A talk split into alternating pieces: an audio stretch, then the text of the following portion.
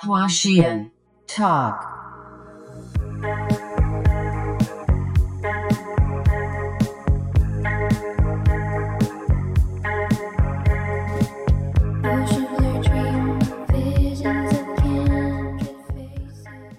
这就是一个故事会啊！就不但是关于这个人的故事，也是关于他们家的这个故事会。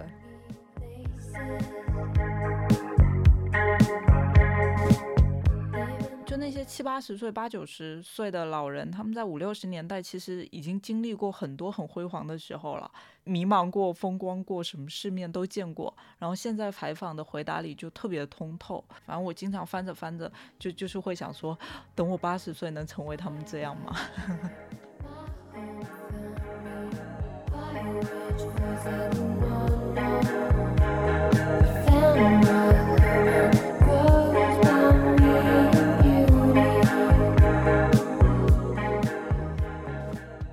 ？Hello，大家好，欢迎收听《画仙桃》，我是黄 c o n y 今天的嘉宾是 b a b a c o 我们聊过一期关于住在上海老洋房的那个播客，然后他也是我要买衣服播客的主播。然后今天我们想要聊一个那个杂志，其实就主题还挺明确的，然后就是 Apartmento，然后它是那个西班牙的一个家家居杂志，我觉得这样定义可能有点狭隘。然后我们俩其实都是这个杂志的忠实粉丝吧，对。然后平时就也看比较多，所以今天就想借这个机会来聊一下。那你你要么打个招呼？大家好，我是巴巴狗。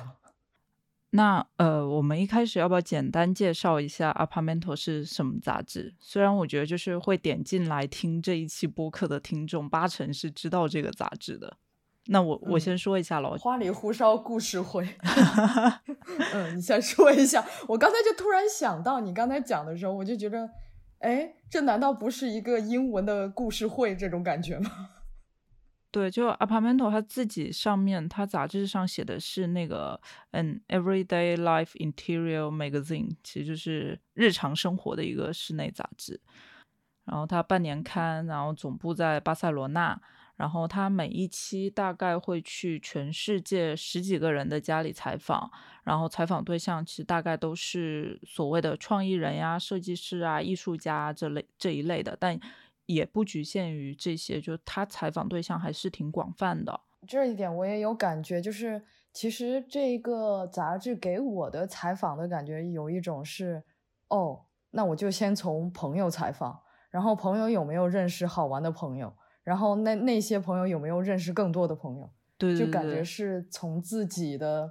圈层里面一层一层往外扩充的那种感觉，就是那种水的波纹往外面扩。而收到的回声，那那我觉得这就跟他那三个就最开始那三个创始人其实关系还挺大的，因为就那个我我觉得也挺厉害，他们这个团队就三个人，一个是主编，然后一个艺术总监，一个创意总监，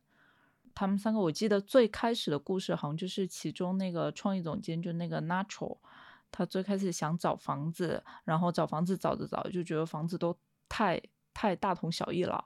然后边找着就越来越想做一个这方面内容，然后找到了那个艺术总监，就那个欧玛那个，然后就一拍即合。后来他们又找到了 Marco，然后就觉得哎这个事儿可以搞，然后就开始搞了。Marco 就说好啊，搞啊。对，就感觉一开始其实还挺就没有那么就他们不是一个想想的特别多的，而且零八年他们应该也是刚毕业不久，是。就是你说这一个，嗯，怎么讲他们的起源呢？其实讲完之后会给我一种感觉，你像那个 Airbnb，然后还有那个 Couchsurfing，他们刚开始的时候不也是相类似的经历，给他们一种思考，说我想要住好玩的地方，我不想要住在那些酒店里面，所以才创造出了 Airbnb 这种网站。然后 Couchsurfing 也是，当时他们不是没有钱嘛，没有钱旅行，但是又想要旅行，又觉着就是我们通过了朋友的朋友的朋友的朋友住在了谁家，那他是不是可以成为一个全球的理想主义？那我们全球就可以说我去你家那边住，体验到当地的那些真正的居住的情况，就是作为你自己的旅行，还有认识真正当地的人。嗯嗯，就跟你刚才讲那个 Apartmento。呃开始的那种路线感觉很像。对我感觉是不是很多人创业开创一件事情，好像都是因为现在世界上的事情没办法满足自己的要求，然后就一个冲动之下就去做了。是，而且就是感觉大部分人在做这件事情的时候，他绝对不会说我要把它研发成特别完美了、特别完善了，我再开始去做这件事情。就像这些这三个人一样，我不相信他们刚开始做的时候，觉着他们这个杂志居然快能做十几年。嗯，我们之前不是都买了那个 Apartmental 的那个会员嘛，有他那个 Archive 的那个那个权限。然后我就我第一件事就是先去看了他们第一期，我发现确实第一期 第一期其实作为读者来看也能看出一些很青涩的地方。对你到前面好几期都觉得很青涩，有没有？是的，是的，是有这种感觉。所以你能看到一个发展的一个曲线，就是这个杂志它不是作为一个很精英的杂志，或者说它不是作为一个我从出现就特别好的，就作为这本杂志它自己也有成长，它也有改变。对，就是它也像一个生物一样，这点让我觉得特别受吸引。嗯。我我想说，就是那个 Apartmental 十周年的时候，他出过一本硬装本的合集，我不知道你有没有买那本，就是《The World of Apartmental》。我没有买，我就是看了看。就是他其实就是把往期所有精选出来，然后一个大图，然后可能一两句话，那个采访对象 quote，然后有几篇那个文章，就是那种十周年的感言那种文章。我我还挺喜欢那本的，倒是，然后。就想讲是他那本那个合集的封底 quote 了一句话，我觉得那句话其实是用来形容 Apartmental 是很准确的。他就说那个呃，就是我们经常在说一个 home sweet home 嘛，它不是由几把椅子、灯具或者一个几件必备单品构成的。他说一个真实的生活空间应该是由居住。而得，而不是由那个装饰来达到的，就是从 house 变成 home，它不是通过完完美的构造和装饰，而是通过参与。我觉得就是那个参与这两个字就很体现 Apartmental 整本杂志的一个概念。就那个家，它不是一个完成品，它就是你你身为一个人，你在里面你一直参与其中的那个过程，然后他做的不过是把这个记录下来。是，我也觉着他们其实去采访的这些家的人，更多采访这个家的概念，不是一个物理性质的或者物质性质的家。就像你说的，它不是你的家里面在使用什么产品，它不是因为这些桌子椅子，甚至不是你吃什么，而是整体的。它不是关于这些，就是一件物体或者说物质上的东西，但它并不是说我排除了这些东西。这些聊的东西不是让你分享你有用什么单品很好用，也不像一些什么指南告诉你家里面这里摆什么就会变得很漂亮。对对对对对，就你第一次知道 Apartmental 是什么时候呀？我第一次知道 Apartmental 是一一年还是一零年？因为我看了一下，就是第一本我看的 Apartmental 是它的第三本出版物，那应该就是就是二零零九年那一本。就是我记忆非常深刻，因为我那时候在上学嘛，然后我就在安福路上打工，然后我在安福路上一家叫做温暖的一个家居店里面打工。那我老我的老板，我我到现在都非常非常喜欢他，也是朋友。他当时就很喜欢这本杂志，他每一本都是从欧洲自己抱过来的。哇，那还蛮厉害的，第三期就已经对。是，而且我开始看这本书的时候，也已经都十十几年了，就想想还蛮蛮神奇的。就是在那个时候，根本不像我们现在说的，哎呀，这是一个流行的家居之物。嗯，在那个时候，我觉得大部分呢，就是我们这些年纪的人，也没有一种对于家里面该是怎么样一种感觉。我的，我希望我的家是什么样一种。呃，形状什么都好，或者什么样一种气氛什么都好，都没有想法的。就是《Apartment》第四期的时候，它有一篇是那个什么叫做《Beijing Apartment》，然后那那一期很有意思，就是他采访了那个四个住在北京的人，然后开篇那个撰稿人自己写的就是说，呃，当时的中国根本没有人知道什么是家居杂志，什么是《Apartmental》，而他就要去跟采访对象介绍说。我是在帮一本西班牙的家居杂志叫做《Apartmental》来采访，然后就会被很多人打枪。这肯定啊，因为对于我们来说的概念，你不觉着家是一个比较私密的事情吗？对，家居这个词，我觉得甚至是不是都还没有成为一个比较主流的词？没有，我觉得那时候有概念在，就是用家居这个概念，或者说我真的是在慢慢培养起来我自己的家的那种感觉的。我就是从我的当时的店主那里获得的教育。因为每次去他家的时候，我就会感叹，原来生活是可以这样。然后他所说的一切，你其实都不是特别懂。怎么讲？我觉得就是一个非常非常有趣的人，他所使用的所所有的东西都是跟他自己息息相关的。所以，我我觉得就是我的启蒙是从这里开始的。我觉得他是跟《Apartmental》这个杂志是有相关的。那你呢？你第一次看到《Apartmental》是什么契机呢？我。我自己买的第一本《Apartmental》其实已经很后面了，就是第十八期，就是二零一六年。然后因为那期里面有那个 Margaret Howell，然后我就买了。但哦，对的。然后但第一次看到，我觉得跟你有点像，就也是在一个认识的朋友家，然后他是比我年长几岁的那种，所以。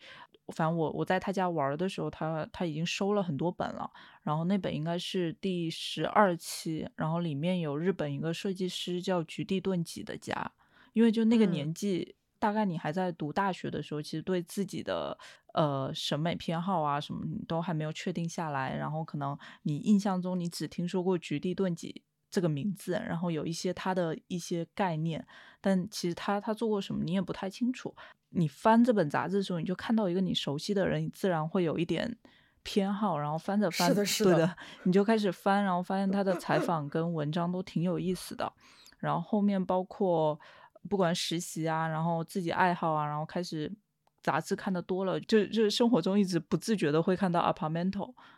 然后后面后面我大概我觉得我从十九期开始，我基本就是每一期都买了，感觉看它就变成一个习惯了。我觉得倒不会每一期里面十几个家，你也不会每一每每一个人都看，可能看个一半，我觉得已经 算比较好的了。我大概每一期会看个就是看个六七个家，然后挑自己比较感兴趣的去看。对，我也感觉其实它并不是里面每一个家或者每一个人你会感兴趣的。我一般看其实都不是看哪个家我感兴趣，我一般就是看那个人我感不感兴趣。嗯。因为它大部分都是在介绍人吧，还有一些小漫画我也挺喜欢的，是还有一些莫名其妙的，我觉得我们都应该很喜欢的一个栏目是关于物体的啊，就是那个 object，对对，就是那个 natural 拍照，他会每一期选一个主题来拍摄的，是土豆啊、塑料啊、卫生纸啊，就这些东西。我觉得那个好厉害啊，就是他从第一期开始到现在，就是。每半年坚持的一个创作项目，是我觉得这个这个是说明他们心中其实是有对生活的那种天然的乐趣在的。那我们就现在开始来说一下为什么喜欢这本杂志吧，就分一一点一点来说。虽然感觉前面也都是在说为什么了，对，刚才感觉已经说好多了，不过我们再来整理一下吧。就我想说的第一点，就是我很喜欢他那个态度，就也是一开始我说，就是关于那个家不是一个成品，而是参与感的那个态度。然后这可能也也跟 Apartmental 他自己不是传统的家居杂志，它更像是一个人物专访杂志一样，就重点不是那个对。呃，这个家应该是怎么样，而是这里的人在这个家里住住的怎么样，或者说这个人的生活是怎么样？对，我很喜欢这个态度。我就很讨厌那些家居杂志，就整天就是只会放一些很样板式的家，然后他们买了很多很好的中古家具，然后然后说这个是什么品牌，那个是什么品牌，我就觉得那样就很无趣。我跟你感觉一模一样。对的，是因为。是因为它那个内里是没有任何内容的，也没有任何情绪在，也没有任何连接跟感情在，就是血与肉的那些东西没有。然后一个很精致漂亮的壳，一个你可以就是用我们的消费主义那些金钱可以达到的壳，对而已。然后包括我自己，我自己其实之前采访也有采访过类似的人，就是那种乍看之下他家是有很多可以拿出来说的。家具啊什么的，但是你实际上你去采访，然后我就觉得那些人其实挺空壳的，就他们也只是小红书看到了这个东西觉得好，然后自己有钱买，那那就直接买了，就他们也不知道是的，这个家具的来龙去脉，或者它跟那个家具有一个什么样的故事。然后其实 Apartmentally 它就会很强调的是，那件家具甚至都不一定是一个好的东西，它可能就是一个。呃，我年轻时候买的一个，但是我跟它之间有一个很强的一个关联，然后他想展现的是我跟那件可能是很好的东西，也可能是很廉价的一个单品之间的一个故事。对我这个真的非常非常同意你，也包括他们就是采访的那一个呃形式跟内容，也是关于你在发生什么，他从来不是。哦，你这个线条，你这个家具的线条为什么是这种动线？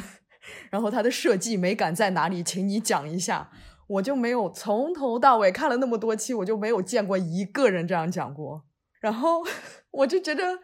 它就是一个故事会啊。但是当然是从一个很好层面上的，就不但是关于这个人的故事，嗯，也是关于他们家的这个故事会。对的。我我就想到那个，就是我刚刚说那个他十年的那个合集里，然后里面就有问问那个问他们三个人，就是当是怎么选择采访对象的。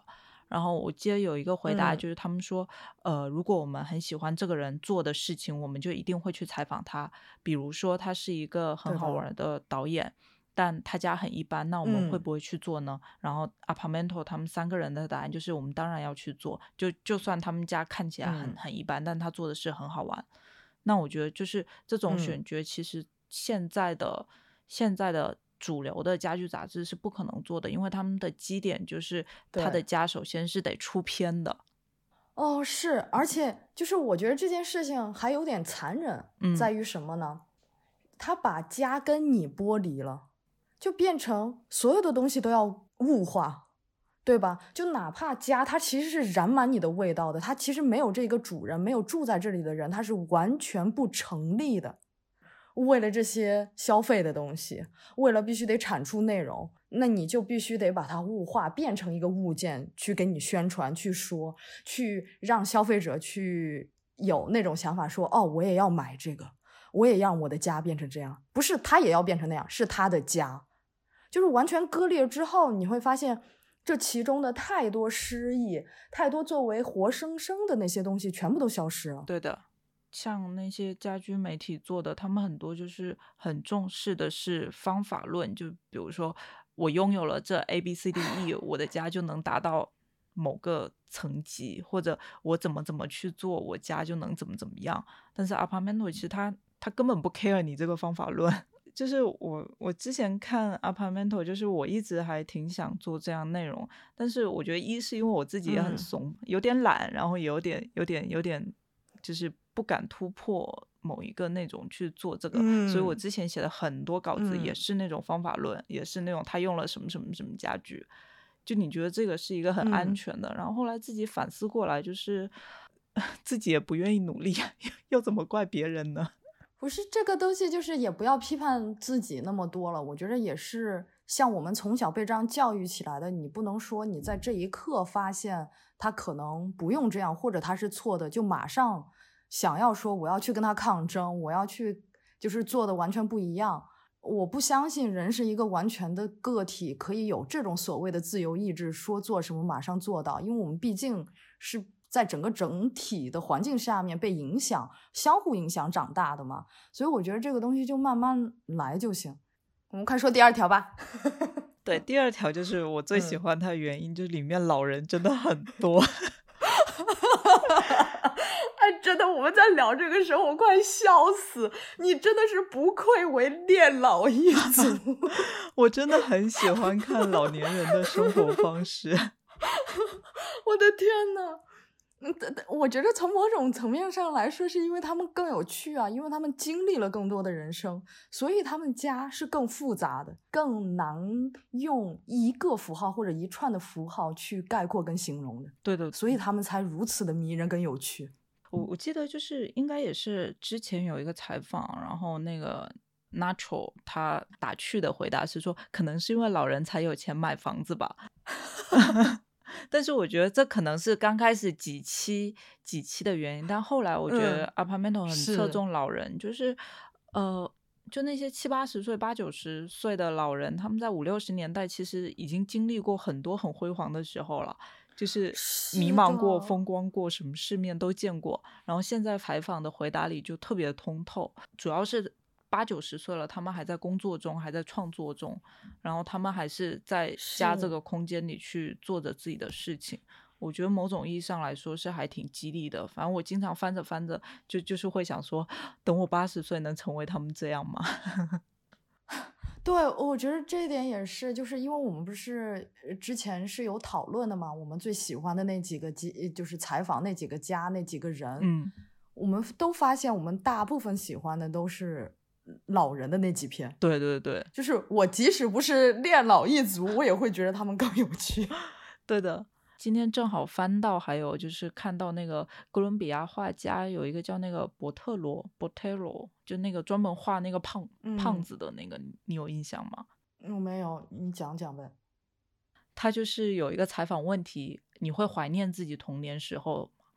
然后他的回答是根本不会。我二十多岁的时候没有钱也没有方向，但现在八十五岁了，我每天还在工作，我很快乐。我觉得这个就是哦，嗯，还挺你说这个采访我有印象，但是那个人我已经没有印象对了。他就是一个专门把人啊什么都画成胖胖的、很丰腴的。我之前还在北京看过一个他的展览。对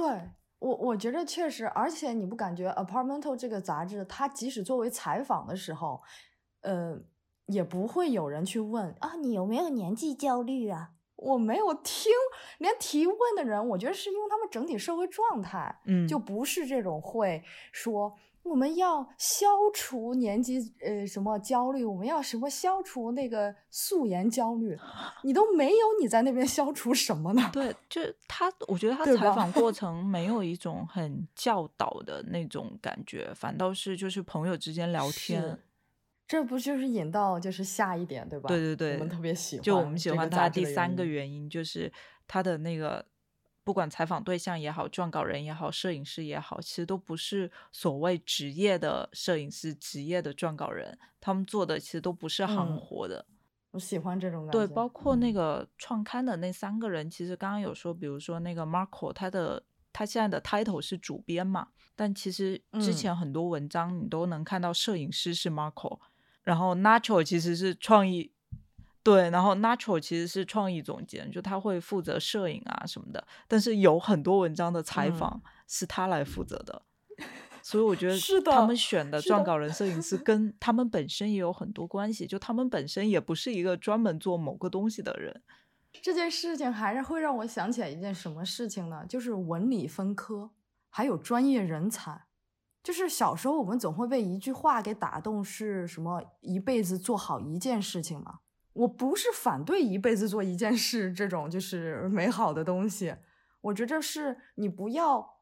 只歌颂这个而去批判其他有的可能性。有些人他可能就是天生他不是专才，人本身就是复杂的。你怎么给他规定好？说我小时候我就决定了我这一辈子，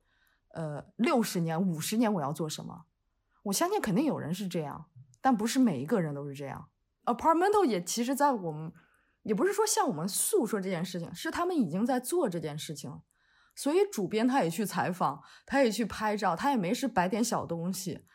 对吧？然后他们采访的那些人你也看到，就是朋友互相采访啊。然后在早期他们感兴趣的那些家，他会让这个家的主人自己写些小散文啊，就明明也都不是作者的那些人，然后写的东西我们也能看出来也，呃 也不是都那么优美了，嗯，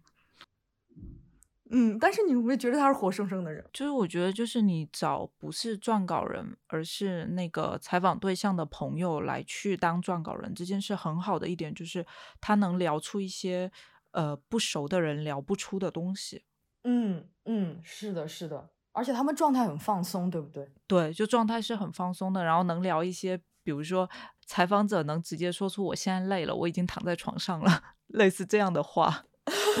我觉得这种就是很好玩的。对，就是我也觉得这是我小时候最起码看中文的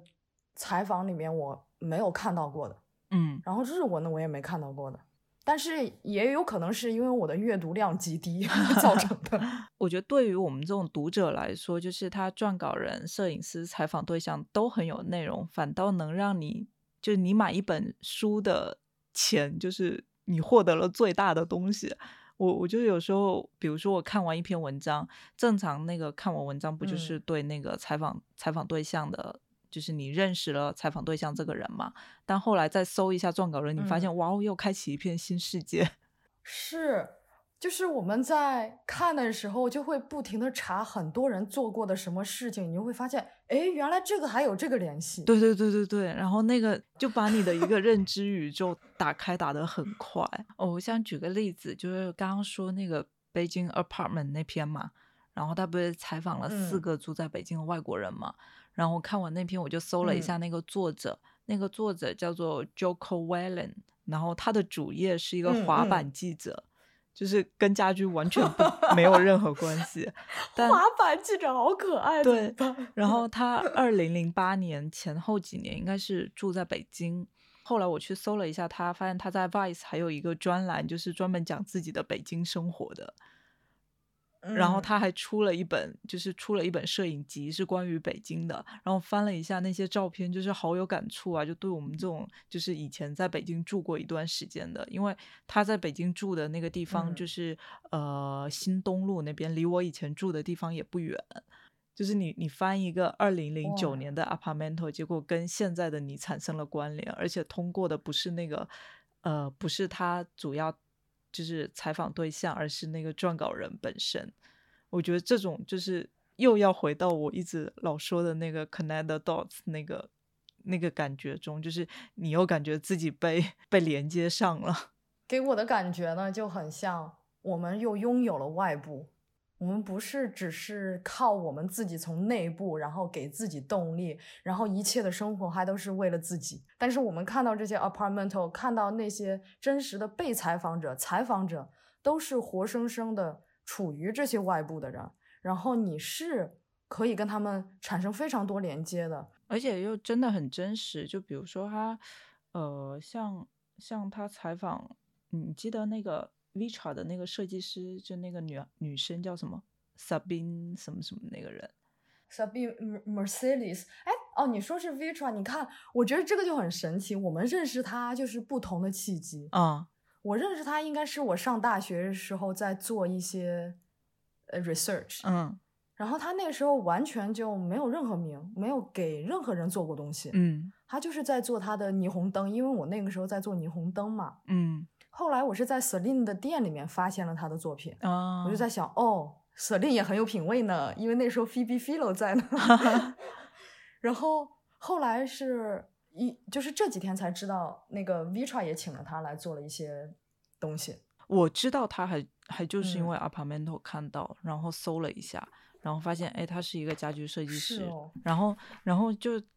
我我之所以讲到他，就是我想说他很真实，就是因为采访他那个，其实他已经在鹿特丹买了一个房子跟男朋友住嘛，但他里面就有有一个嗯挺大的篇幅讲说他们两个就作为穷学生刚到鹿特丹，就是租那种廉租房一样的地方，然后就觉得嗯就是这种经历其实是很。跟你能很有很有很很大共鸣的，连接的你不是那种我一毕业我就可以住住在一个每个月租可能要三四万的一个豪宅里。是对我当时对他家也是对这个东西印象深刻。他就说他在呃那个时候就是租的很便宜的，在荷兰租的很便宜的房子嘛，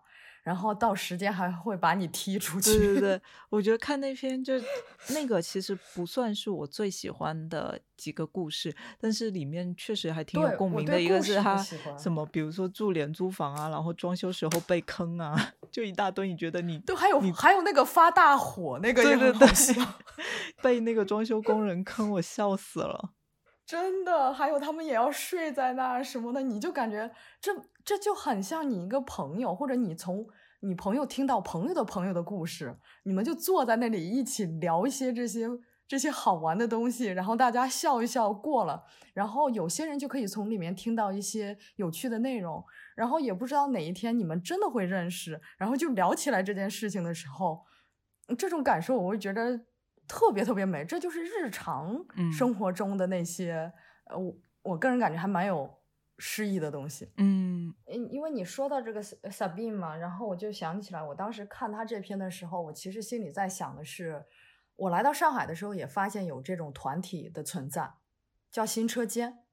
所以就是如果有一些年轻的艺术家，呃，需要这种共同工作的地方，我很推荐新车间这个地方。就是它也不是那么完美的，就是乱七八糟的，但是它是让一个公共用的工作室，就是它会有什么激光切割机，然后它有啊三 D 打印机，然后很多工具都是大家一点一点拿过去的吧，我具体情况不是特别清楚啊。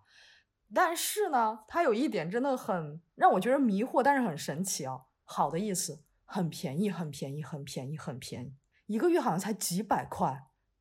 我具体不记着多少钱了，因为我的脑海中有两个价钱，一个是九百，一个是两百。但是它在老西门哎，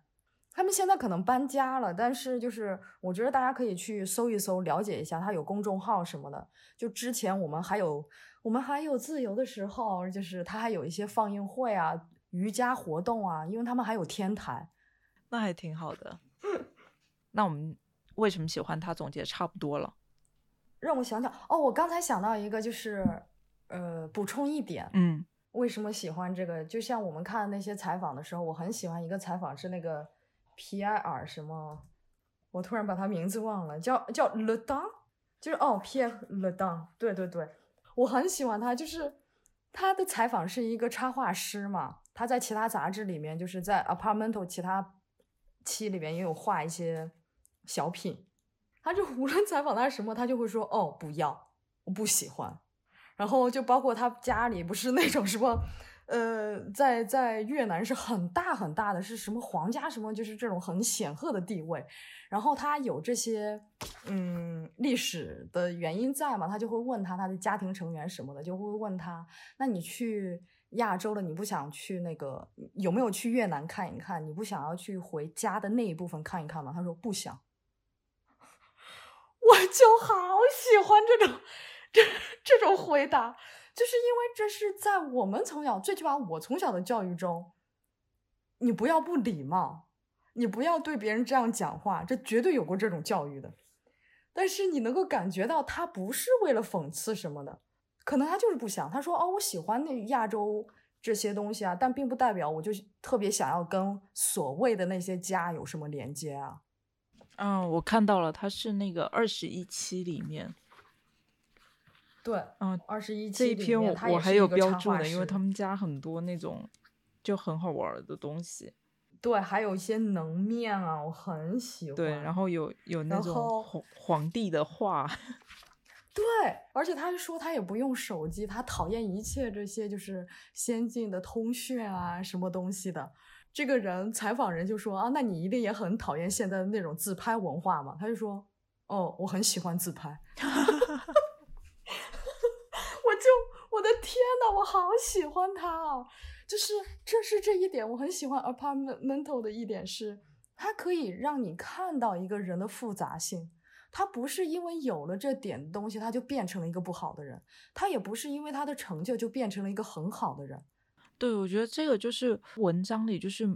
嗯，没有那种很强的编辑成分，其实就是很写实的把对话给展展现出来。然后我觉得这个可能也是他能很有真实感的一个原因。对我也是，我每次看的时候嘛，我是真的笑出来。对对对，我就在想，怎么怎么那么可，怎么那么好玩？我会很想跟这样的人说话。那那这么说了，还有一个有那个就是我最喜欢那个是吗？不是不是，我最喜欢的那那那哦期就是二十五期的封面人物，那个九十四岁的老太太，打伞那个吗？对，打伞那个，我来找一下，他叫做 Barbara，不太会念那个名字，就 Barbara 对，我 something。们就好多名字都都不会念，有没有？因为他们真的是来自于世界各地。对，但我后来一搜，他应该是很厉害的一个视觉设计师。然后他这这里面很有趣的是，他就是一直在教那个摄影师需要怎么发拍。而不不好意思，真的好好笑。对，然后采访中他直接呈现出来的文字就是那个呃，采访者就会直接说，呃，这一期里你你一直在教我们怎么拍怎么拍，然后老太太就回答说，因为我懂呀。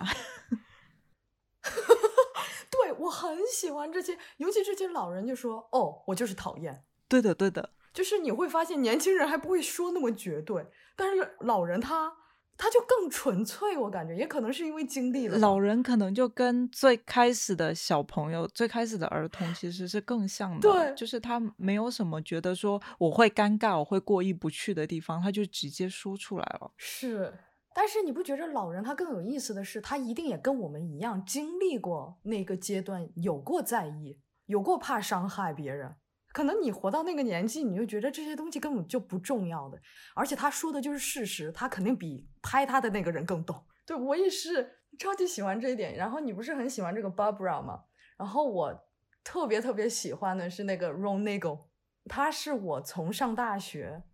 就一直在做 research 的一个人，我个人超级喜欢他，就这个艺术家。你要不要先介绍一下这个艺术家是怎样一个？这个艺术家就是在做一些雕塑，而且是特别小的雕塑。他同时也做音乐，对吧？然后也也拍过一些片子，就是像原来那个恐怖片，他不是也有配乐，还都上过榜呢。嗯，我对他最熟知的就是他做的那些小雕塑，就是不是实际用处的，有用处的很多，就是从一首歌他哼着哼着歌从图画上来的，就是他会先画成平平面，然后把它做成立体。而且它是以特别调皮、好玩的颜色、跟形状、跟材质，我觉得所被人熟知的吧。我觉得后来后来你发给我，我重新去看一下，发现就是他们那一圈，他是不是也是在旧金山，对吧？就跟那个 Barbara 是一个地方的。对他们都是，而且都是那个年代的人。对，而且他他在里面说到他很多一些其他雕塑家朋友，然后我去搜一下，发现还。就是在那个年代是很厉害的人啊什么的，而且那还是他的后辈呢，特别可爱。对那一篇采那一篇的撰稿人就是采访者那个 Peter Shire，就采访那个不也是孟菲斯那时候很厉害的一个人？对，Peter Shire 多有名啊，对吧？但是就他们两个比，我真的更喜欢 Ron Nagel。我觉得他就是一个开玩笑的天才，叛逆酷老头。对，然后他就是一个给我的感觉很像一个搞笑版的美国场域。我觉得我足够幸运，在我们发生疫情前，就是二零二零年的开头一月份，我去看了他的开幕，而且他到场还跟他就是有跟他交流。是哪里的展览开幕啊？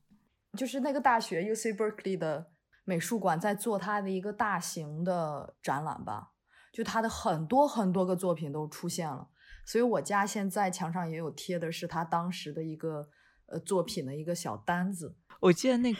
那篇采访里，就是他还挺爱说什么 motherfucker 呀，就粗口不断的一个酷老头。对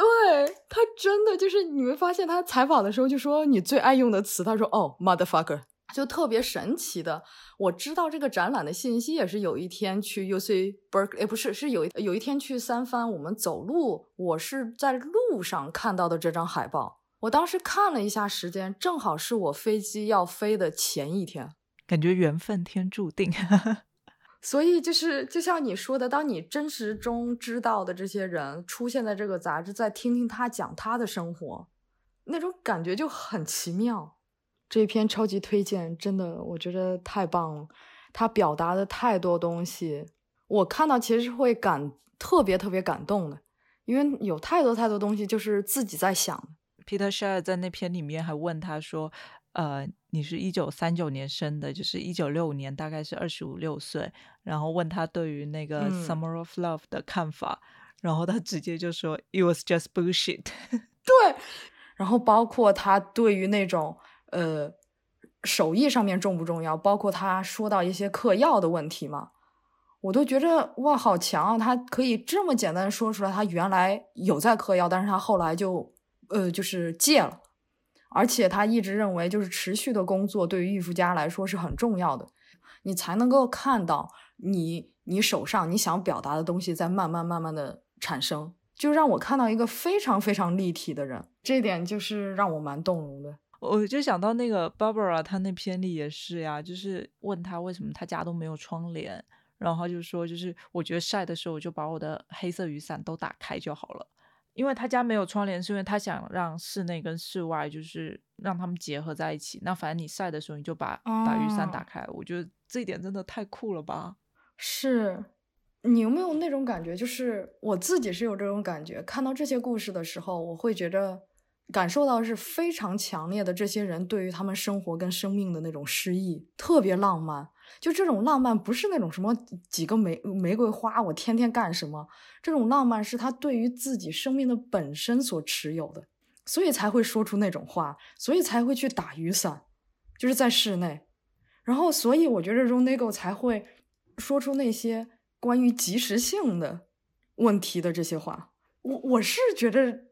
太浪漫了，真的。对，像那个 Barbara，她那个采访最后嘛。采访者就问他说：“我的最后一个问题是，呃，有没有艺术家、建筑师或者设计师是你喜欢的？”然后那个 Barbara 的回答就是说：“我喜欢那个白色的八点五乘十一英寸的纸，然后白墙、大海跟天空，就是看起来是一个完全牛头不对马嘴的一个回答。但是我觉得这个回答简直太妙了。”是，哎，我的天呐，我觉着就是。嗯，Ronego 的很多回答也是，当他说到，因为他也在做老师嘛，他就会问到你会不会骗人，会不会干嘛？就是采访的时候，然后他就会讲，他很讨厌骗人的嘛，但是他说你要看这个话怎么说。他说，对于教学生的时候，他觉得给他们勇气，让他们不去恐惧，这是大于一切的。嗯，然后这个时刻你又会觉得特别。特别特别就是那种平易近人又真实的那种温情的存在。嗯，有很多媒体采访的人物专访出来，你可能就是看到一个人的一个很单面的形象。当然，旁边头这个下，他就是一个很命的一个老头，很命但又很善良，然后很会骂人，但其实对，其实也也也很温柔的一个人。你还有什么是印象比较深的吗？我印象还有比较深的是那个 camera 吧。那个你知道，就是那个很朋克的那个女生，就是她的打扮什么都很诡异，但是她家是放了一个巨根哈，就放了一根屌。哪一期的呀？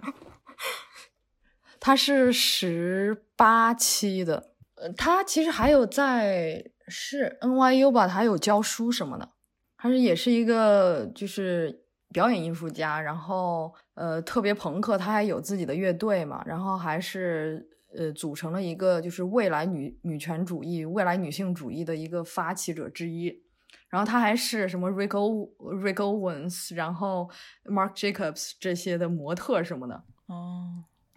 我我觉得他特有意思的就是把家全涂成了纽约东区墙砖的样子，家里面就全部覆盖都是这个颜色。然后更好笑的是什么？哎，不能说好笑，我觉得蛮牛的。就是他讲这是 wabi sabi，你懂吗？他还问那个采访者，呃，差记呢，就是关于爱东西原本的样子。然后我当时就在想，屁了！你要真的爱他原本的样子，你图个屁了！我当时我真的我心里在讲着想这个哦，但是我觉得很有意思。我找到他家了，妈呀！我看到的时候其实是想到。首先一点是你刚才讲的那个，呃，在家里面不用窗帘但打伞。他选择纽约就是东城这边的颜色，是把外面的颜色带到里面去啊。就是我也觉得他是在混淆，就是室内跟室外的这种概念。这个好酷啊！然后他同时还有一点，其实让我想到了我的原来的朋友，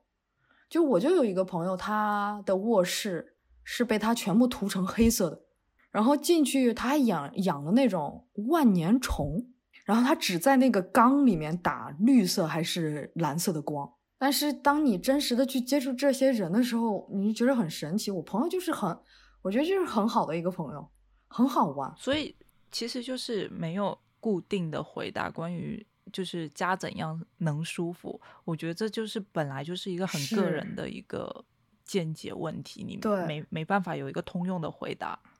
而且其实我看他家的时候，还有他自己的表达，我是个人相当不喜欢了。嗯，就是因为他的表达就很浅显，但是我同时也能够感觉到，这就是当你对另外一个文化不理解的时候，然后你很单纯的带着你理解，其实也能产生一些很好的东西。嗯，就像他把这些他认为就是日本的这些呃美丽呃带过来。还要讲给别人看呃听，他还会讲自己是一个极简主义者。对对，我看刚看到那个，我觉得还蛮蛮好玩的。刚刚就你你说他，然后我开他的网站，然后我翻翻翻，只看照片的话，我根本想不到这能跟极简扯上一点关系。但采访中他回答他说：“呃，我我喜欢极简主义，我墙上没有挂任何东西。”我觉得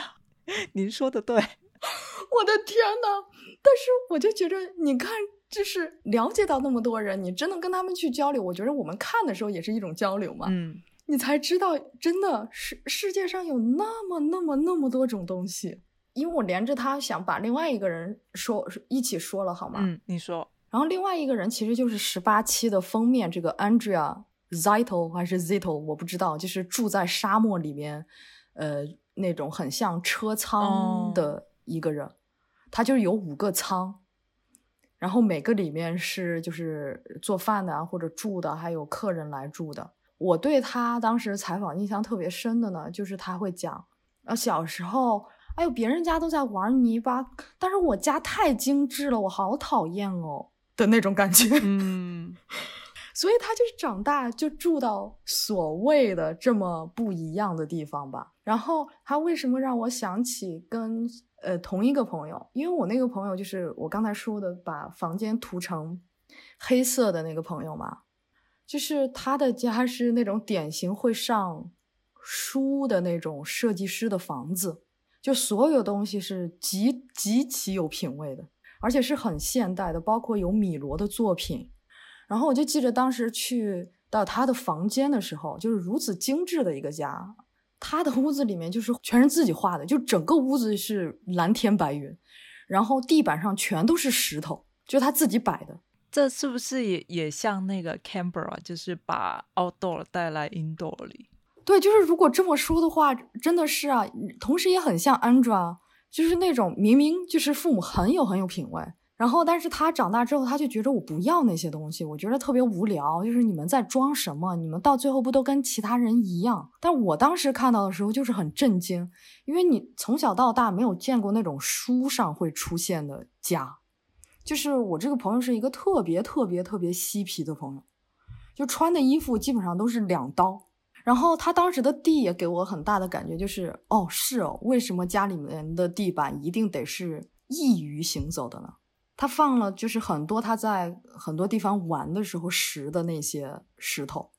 然后你混乱的同时，就会想到这种感觉可能也是 apartmental 给我的感觉，然后就是完全完全在实践一种打破这种二元对立的一种行为。对，嗯，这我很大的感受。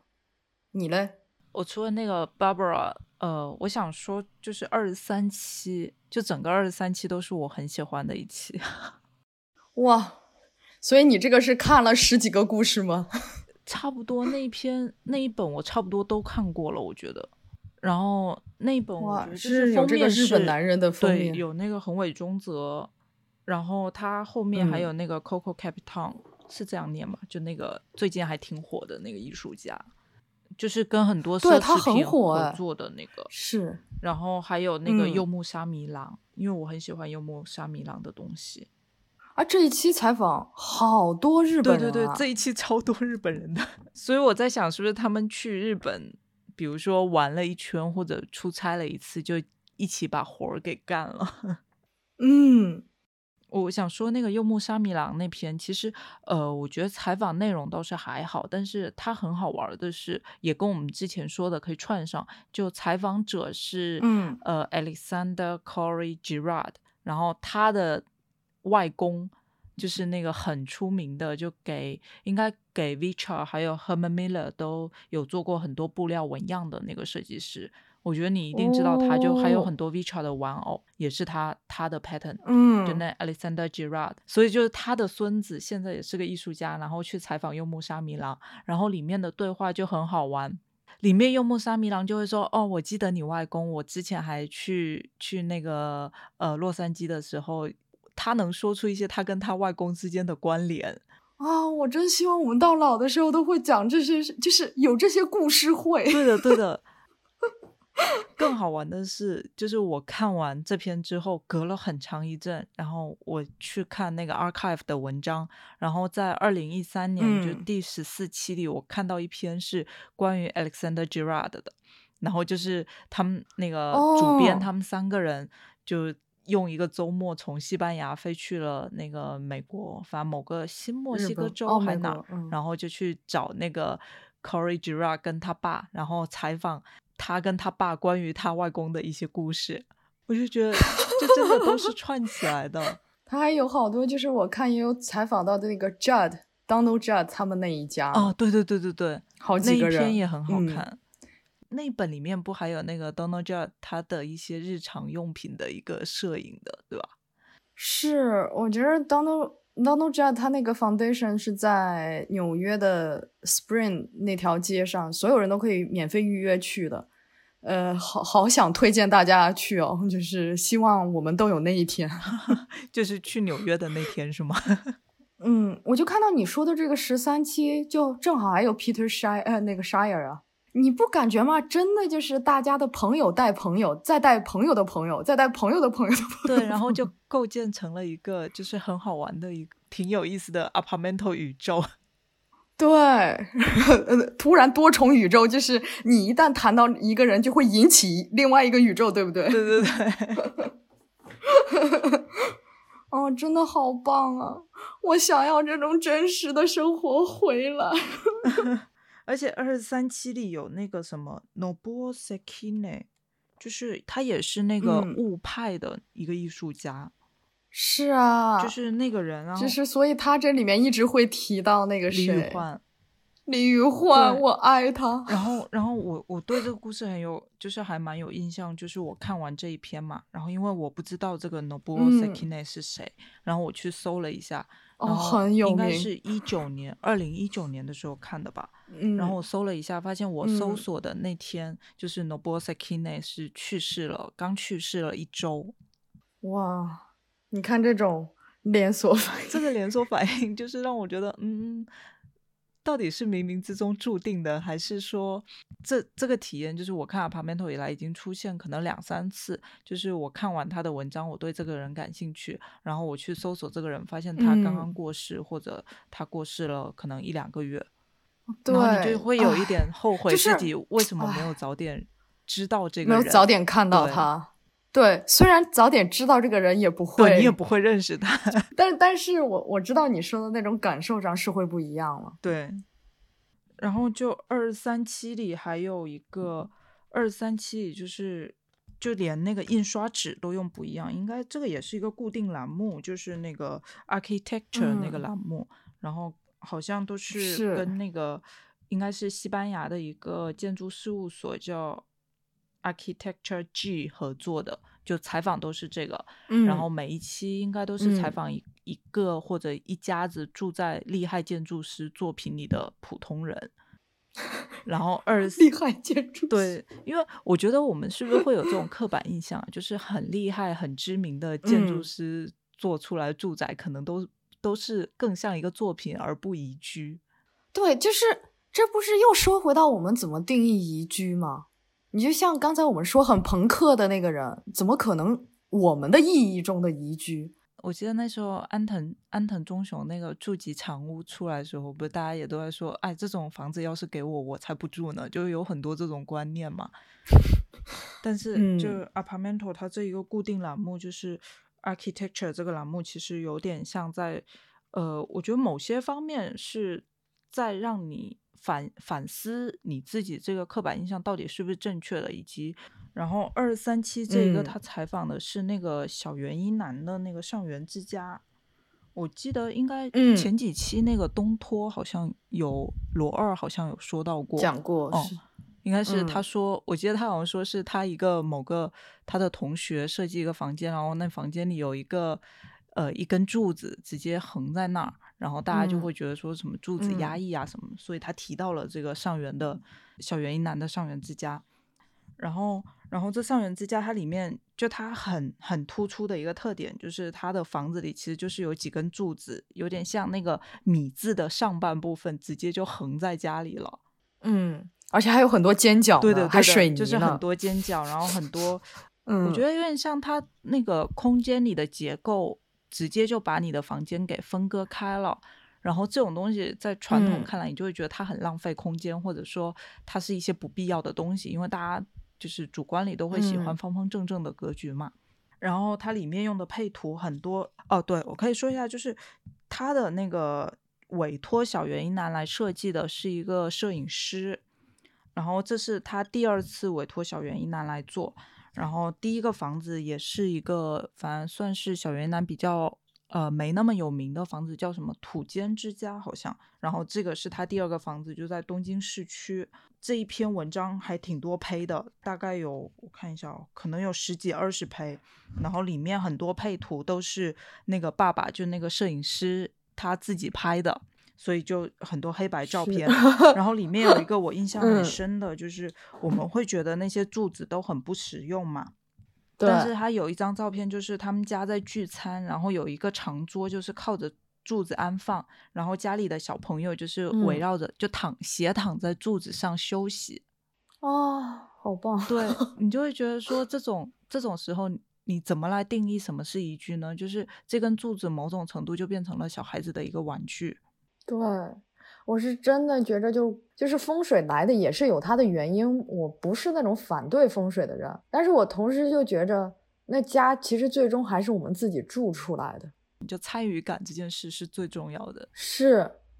对，而且其实人就是我也有听过一些风水师说过，其实最好的风水是什么呢？就是你住着舒服，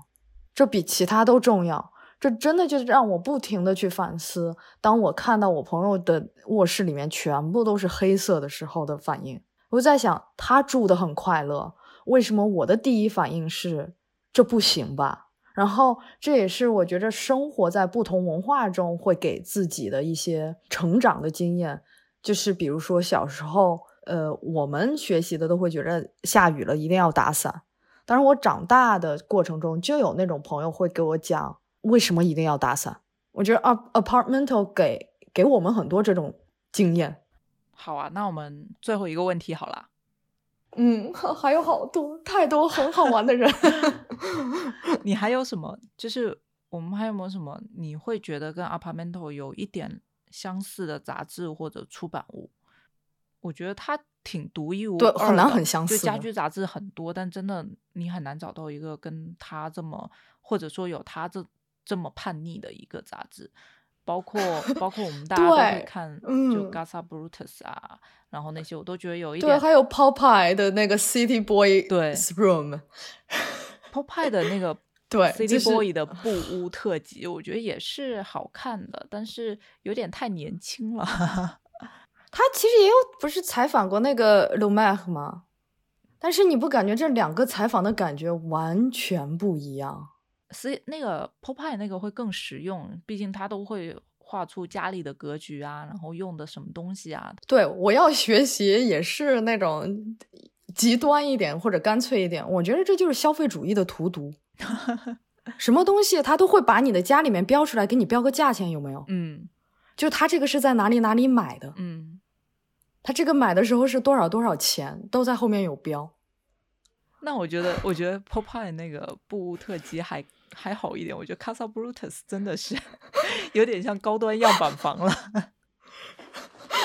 高端样板房，我真的是要死我掉。每我觉得他每一嗯年都在不断的出那个理想的家，是叫这个吗？就是那个特辑一直在增增补补，然后每一嗯年都在出。然后我我我觉得早几年我还会很认真的看，现在我我真的看不出这些房子有什么差别，就大家都是用那个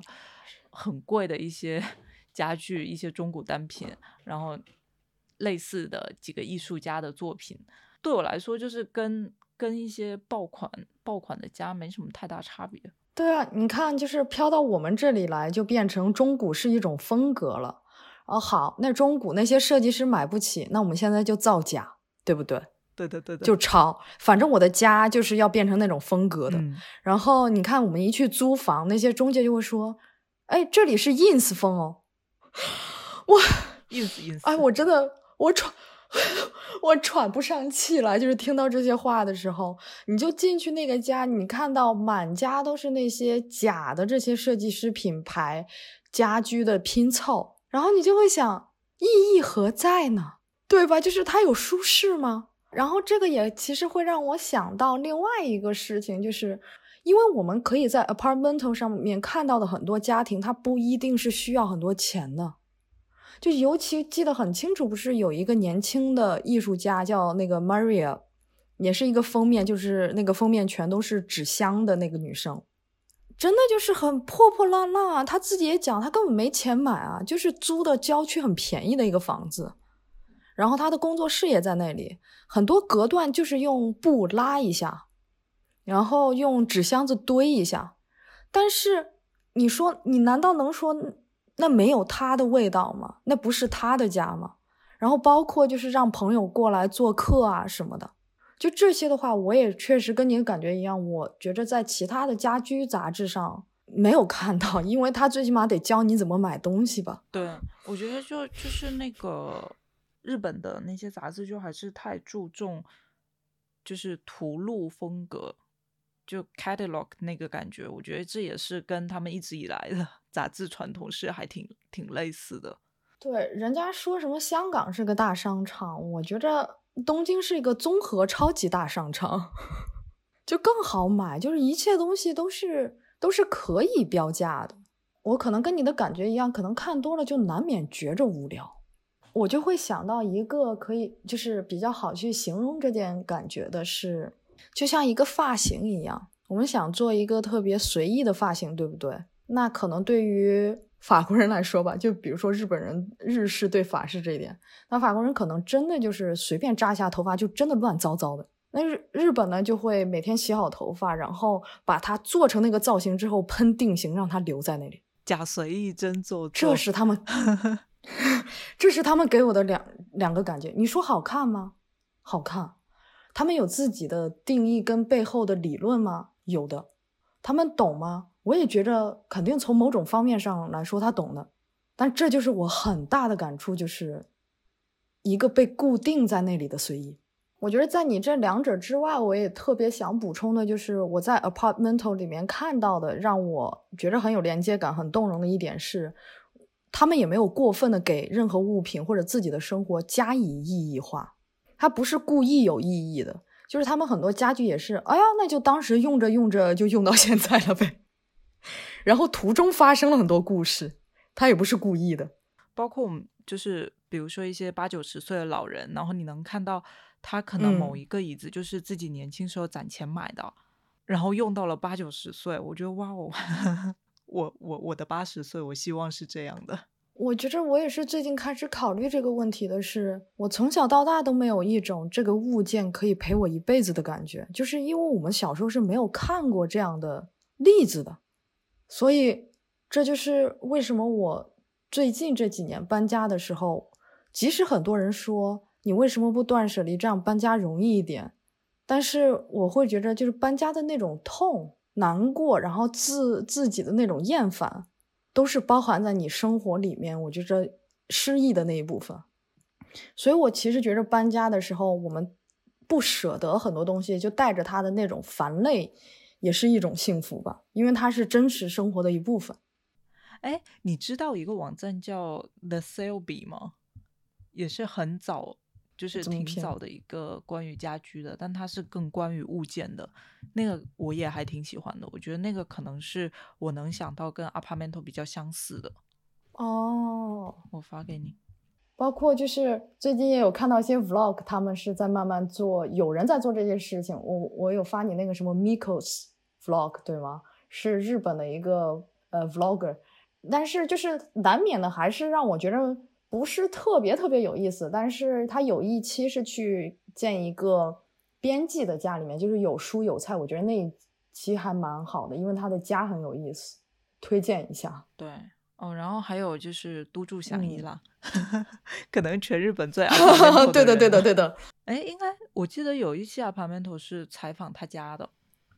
但我对我是有是是有采访到他我觉得他家还挺豪华的。然后他之前就是有一本那个书的中文版出了，就是那个独居老人，然后那些老人就几乎都是七十五岁往上，然后还很多是九十几岁。然后我觉得这些老人也是感觉也是跟我们之前说的那些所有 apartment 上会出现老人很类似，就是八九十岁，可能没有很有钱，但是现在依然还在工作，还在创作，还在做自己的事情，然后有自己一个小的世嗯界。然后比如说里面会有，就是我之前微博发过的一个奶奶，就是她是那个早稻田松竹的清洁员，然后他自己就会用很多嗯那种废物来、来做一个小剧场的一个东西，就搭了很多场景。哦，对，我记着我看过哈，哇，你会觉得他的内心是真的是有广阔的星空跟天地的。对的，对的。然后还有那种就是呃嗯家里很破，但是他把整个二楼都变成自己的画室，然后每天就是不知不觉的每天就是开始喝酒画画，然后一直画到了自己九十几岁，就有很多这种故事。我觉得，对我觉得就啊是让你觉得就是成为独居老人没有很可怕。对，就是同时我们就可以配合上野千鹤子的一个人的老后看起来，对的，对的。一切都是一个圆，全部都是联系起来的，好好笑啊！像那个都筑响一这本《独居老人》，其实他他切入点是呃人嘛，但是他每个拍里嗯面的图片啊什么，其实也都是这些老人在自己的家里。所以我觉得就很奇妙，就 Apartment 的我们会对它的切入，它是一个家居杂志，但它是关于人。但都筑响一这本书，它关于人，但其实某种意义上来说，它也是一个一本家居的书。就是所以这个家的主人住在里面的人，跟也不好说主人，就是住在里面的人跟这个家，我觉得他们不是那么可以轻易说完全分割的。我觉得就是你不要用一些价格标签嗯去定义每一个单品的性质，你把整个家当成是这个人的生活空间，就反倒可以探索出更多故事。是的，而且就是即使是我们每一个很平凡的人，我觉得身上都会有很多故事来打动另外一个平凡的人的，让我们的就是生命中也出现那种涟漪。感觉聊差不多了，诶是不是？嗯，我也觉得差不多了，就是希望大家都去买，也不是买，希望大家都能去看看他们还有一个 Apartmental 的那个 App，对吧？然后那个是每个星期都会有免费的几篇文章，所以你不花钱也可以看到一些故事。嗯，然后如果愿意花钱，其实我们那买那个 membership 一年是加上运费五百多好，划算哦，太划算了。嗯，然后我之前就所有的那个都可以看。这个应该是去嗯年，我应该今年还去年才开始有的，因为我前年办 membership 的时候还没有看 archive 的这个权限，但是它有送帆布袋。嗯，然后他们现在网站上也可以免费看一些影片啊。好啦，那今天就聊到这吧，好吃喽，大家多看看喽，拜拜。拜拜。Reaching